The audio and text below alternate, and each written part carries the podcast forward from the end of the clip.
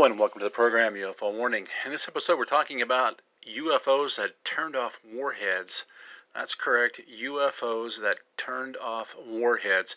Now this article comes to us from finance.yahoo.com. Title says the Pentagon is investigating UFOs that possibly turned off warheads. This is written by Sashka Brodsky, dated February 23rd, 2023. It says former U.S. Air Force personnel reportedly told the Pentagon about their encounters with UFOs back in the 1960s. The officers say the 60s era UFOs supposedly turned off nuclear warheads. Well, I can tell you there's nothing supposed about it. We've done podcasts in the past about this, and those UFOs definitely did turn off those warheads. You have multiple people have told us as much. The Pentagon has an official office for investigating UFO sightings. It says it's been a jam-packed month for unidentified flying objects in the U.S., so let's add one more juicy piece of UFO news to the pile. Now, you can see here how the writing in this article is just tending toward, it looks like something a 7th grade girl would write, but we'll continue with it. It says, now the government is supposedly investigating reports of UFOs somehow deactivating nuclear warheads. The Daily Mail claims that former U.S. Air Force personnel have testified that UFOs interfered with nukes in the 1960s. The officers reportedly recently told the government's All-Domain Anomaly Research Office, AARO, that they had bizarre encounters with the objects near U.S. military bases. Now, I read this article not because I think it's a good article. I think it's actually substandard, but I read it to you because this is a sort of drivel that the average person bases their opinions about UFOs on. You have Air Force officers testifying before a government, well, I think it's a Senate subcommittee, telling about their experience they had 40, 50, 60 years ago, where they saw these UFOs and our nuclear warheads were temporarily shut down. And this is serious business. This is potentially something that could start a nuclear war. These guys didn't see the planet Venus, certainly didn't see a drone back in 1960 or 1970. These are serious individuals that were given huge responsibilities, but this girl that writes this article for Yahoo Finance wants to use things like supposedly, allegedly, maybe happened, and make small of it. It shows me just a terrible lack of gravitas for even approaching this subject. Now I'll continue on off my rant. The Daily Mail says it's seen an email showing that AARO staff contacted former Air Force ICBM launch officer Robert Salas to get information about the encounter with an orange flying disc that switched off 10 warheads at Malmstrom Air Force Base, Montana, in 1967. Another former officer, Dr. Robert Jacobs, supposedly, here she's using this again. You know, I would love to know the credentials of this young gal. Like I said, this is written like something an 11 or 12-year-old kid would write, supposedly. Now, here you have this supposed journalist denigrating the character of a guy who has a PhD, supposedly told AARO that he made a film for the Air Force in 1964 that captured images of a UFO shooting a test missile out of the sky. Many observers say UFO sightings should be treated with a great deal of skepticism. Oh, absolutely. What are they afraid of? What is this girl so afraid of that she can't even write an unbiased article? What is she so scared of that she can't even entertain the possibility that UFOs are real? Still, the government is trying to corral reporters for strange activity in the skies into a format that can be investigated more rigorously. AARO, for example, is a recently created office under the Secretary of Defense that looks into unidentified flying objects and other phenomena. Former U.S. Navy officer Sean Cahill, who claims to have witnessed the infamous tic-tac-toe incident. We've got the tic-tac-toe on video. In case you hadn't noticed, sighted off the USS Nimitz aircraft carrier in 2004, said on Twitter recently that he wants more information on UFOs. He urged his followers not to let those with agendas, like the person writing this article, I think, and cognitive blocks, like the person writing this article, use the current balloon flap to muddy the waters. What did I tell you? One balloon, 3 UFOs, and then you've got a bunch of these mainstream lackeys from the press that are sent out there to muddy the waters and spread disinformation. He added, "Don't take the bait. Demand identification and evidence of each incident's origin." Wow, imagine that. One of our warfighters comes out and says, "Demand transparency. Demand disclosure." Whatever the mysterious objects may be, the truth is out there. And if you believe the reporting in the Daily Mail, the UFOs may be coming for our nukes, ? Wow. I think maybe I shouldn't be so hard on this person. In a way, I think this is just a defense mechanism that so many people use when they're afraid of the unknown. And maybe Sashka Brodsky, I guess maybe that's a man. I'm not sure. I'm not sure if that's a male or female.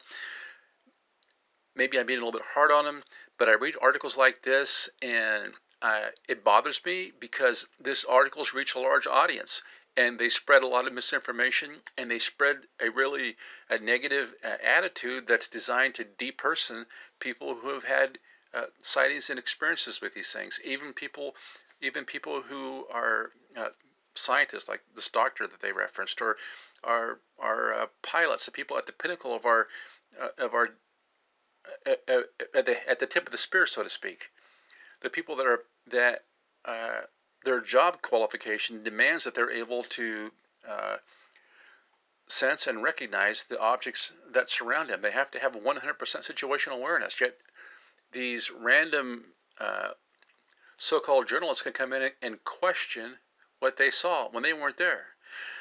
Anyway, let's go on to the next article. Now, I want to go back and look at the original article that this one we just looked at came from, and hopefully get a little bit less biased approach to reporting what was actually a pretty serious topic. And this comes to us from the dailymail.co.uk. It says, 2 Air Force vets have testified to the Pentagon's UFO office about seeing mysterious objects turn off 10 nuclear warheads and blast test missiles out of the sky at U.S. bases. Now, does that sound like something that should be joked around about, like it's written by like a 11, 12-year-old kid? This is serious business. 2 Air Force veterans told DailyMail.com they have testified about their experiences with UFOs interfering with U.S. nuclear missiles. Former officer Robert Salas told of his encounter with an orange flying disc that turned off 10 warheads at Malmstrom Air Force Base, Montana, in 1967. And Dr. Robert Jacobs has briefed the office on footage he shot for the Air Force in 1964 that allegedly caught a flying saucer shooting test missiles out of the sky. If you watch these guys talk, you know that they're I don't know how you could judge them as being anything but completely honest. The Pentagon's UFO office is investigating historic reports of mysterious objects interfering with key nuclear missile silos. I don't know, you think the horse might have got out of the gate already? 2 Air Force veterans told DailyMail.com they have testified to the All-Domain Anomaly Research Office, AARO, this month about their experiences of UFOs interfering with U.S. nuclear missiles. One email shows AAR staff contacted former U.S. Air Force ICBM launch officer Robert Salas to gather information about his chilling encounter with an orange flying disc that inexplicably turned off 10 warheads at Malmstrom Air Force Base, Montana, in 1967. And another former officer, Dr. Robert Jacobs, has briefed AARO on a 35mm film he shot for the Air Force in 1964 that allegedly caught a flying saucer shooting a test missile out of the sky. The accounts offer a rare glimpse into the often classified work of the government unit tasked with probing unidentified phenomena in the air, sea, and space. Look, they've been investigating this stuff for decades and telling us the whole time it doesn't exist. It goes on and says, AARO Director Dr. Sean Kirkpatrick is also interviewing 9 other witnesses in similar cases, according to author Robert Hastings, who has previously spoken to 167 veterans regarding more than 100 UFO incursions at nuclear weapon sites during the Cold War era and beyond. Now think about that. 167 incursions at the nuclear weapon sites. Just at the nuclear weapon. And that's the ones they're reporting. I mean, that's not counting the ones they ignored. Like, remember a couple years ago when they had the drones flying over nuclear weapon sites and nobody had any interest in that whatsoever. Drones, and I use drones with air quotes.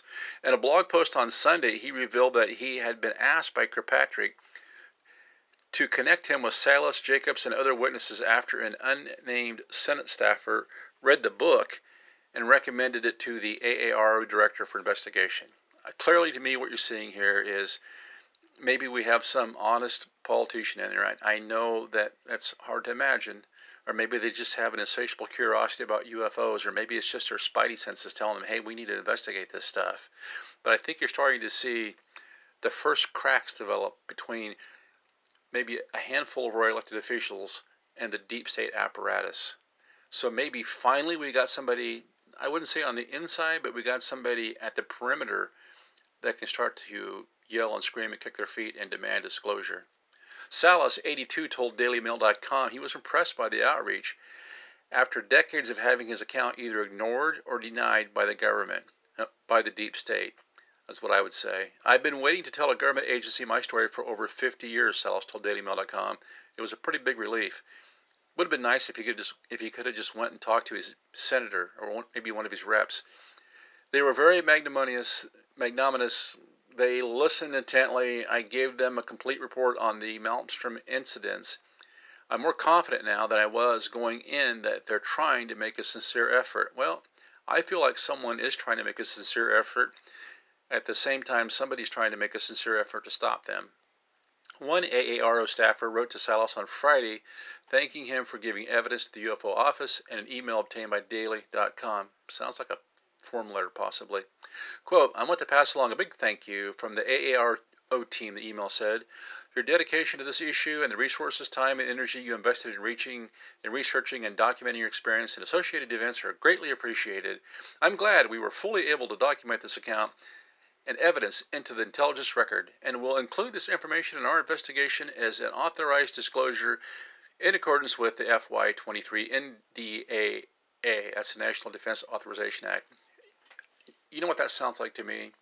That sounds like an agency wants to keep their funding, and in order to keep their funding, they need to show that they're complying with what they were told to do by the Senate, Congress, whatever, as part of this act. And so, in order to do that, we really have to send out these form letters.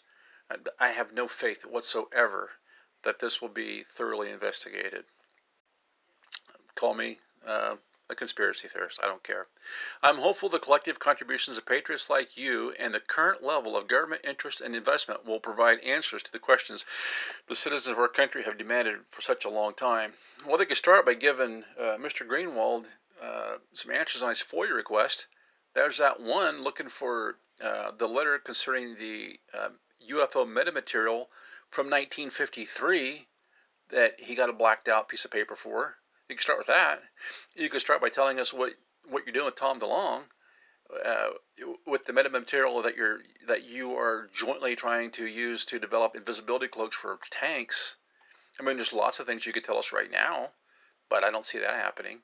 It says, since then, the 2023 NDAA,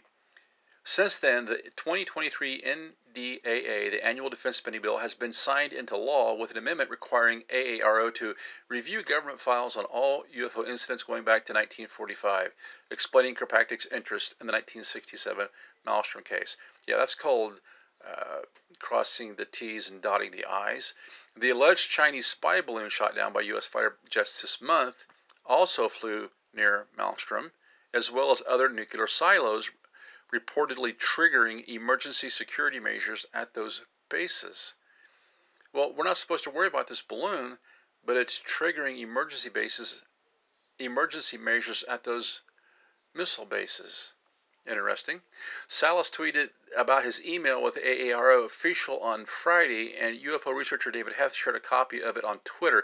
Hastings wrote in his blog post that he had a conference call on January 13th with Kirkpatrick, two other AARO staffers, and a congressional researcher, and subsequently connected them with 11 veterans to give evidence of UFOs allegedly interfering with America's nuclear defenses. I wonder if the author from Yahoo will try to deperson those folks as well. Since 1973, I have interviewed 167 of those veterans regarding their experiences, Hastings wrote. Kirkpatrick asked whether I would be able to contact the individuals with whom I am still in touch to learn whether they would be willing to testify before AARO staffers. I suggested that Kirkpatrick's staff first contact former U.S. Air Force ICBM launch officer Bob Salas, who had been on duty during an incident at Malmstrom Air Force Base, Montana, on March 24th and 25th, 1967, when an orange disc-shaped UFO had briefly hovered over the front gate at the Oscar Flight Launch Control Facility. Wow. An orange disc-shaped UFO had briefly hovered over the front gate of the Oscar Flight Launch Control Facility. Just letting you know we're here, man. Seconds after one of Salas' security police guards frantically called down to the launch capsule to report the UFO to him, all 10 of the ICBMs dropped offline, one after another. In other words, they were unlaunchable, and it took them several hours to repair and retarget them. And this is 1967. A little bit pre-internet. How'd they go offline? Everything would have been hardwired, right? No remote control going on there, wouldn't think there'd be any kind of Wi-Fi interference. It says, though an investigation was launched by the military and voluminous reports were compiled, no explanation was found for the missile shutdown. Salas and his colleagues said they were interviewed at the time by agents from the Air Force Office of Special Investigations and made to sign NDAs.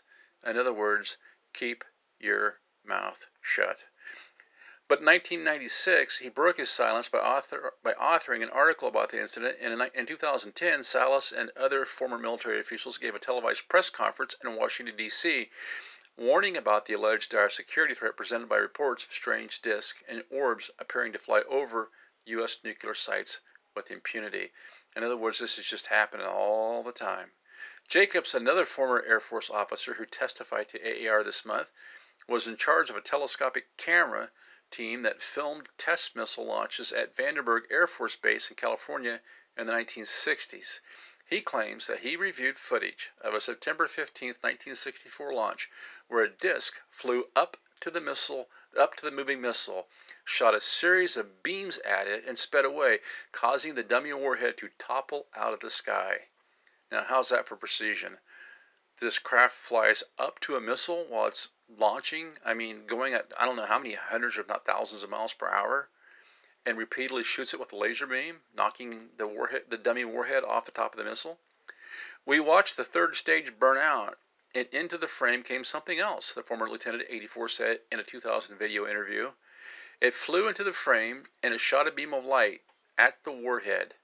Now remember, all this stuff is flying at several thousand miles an hour.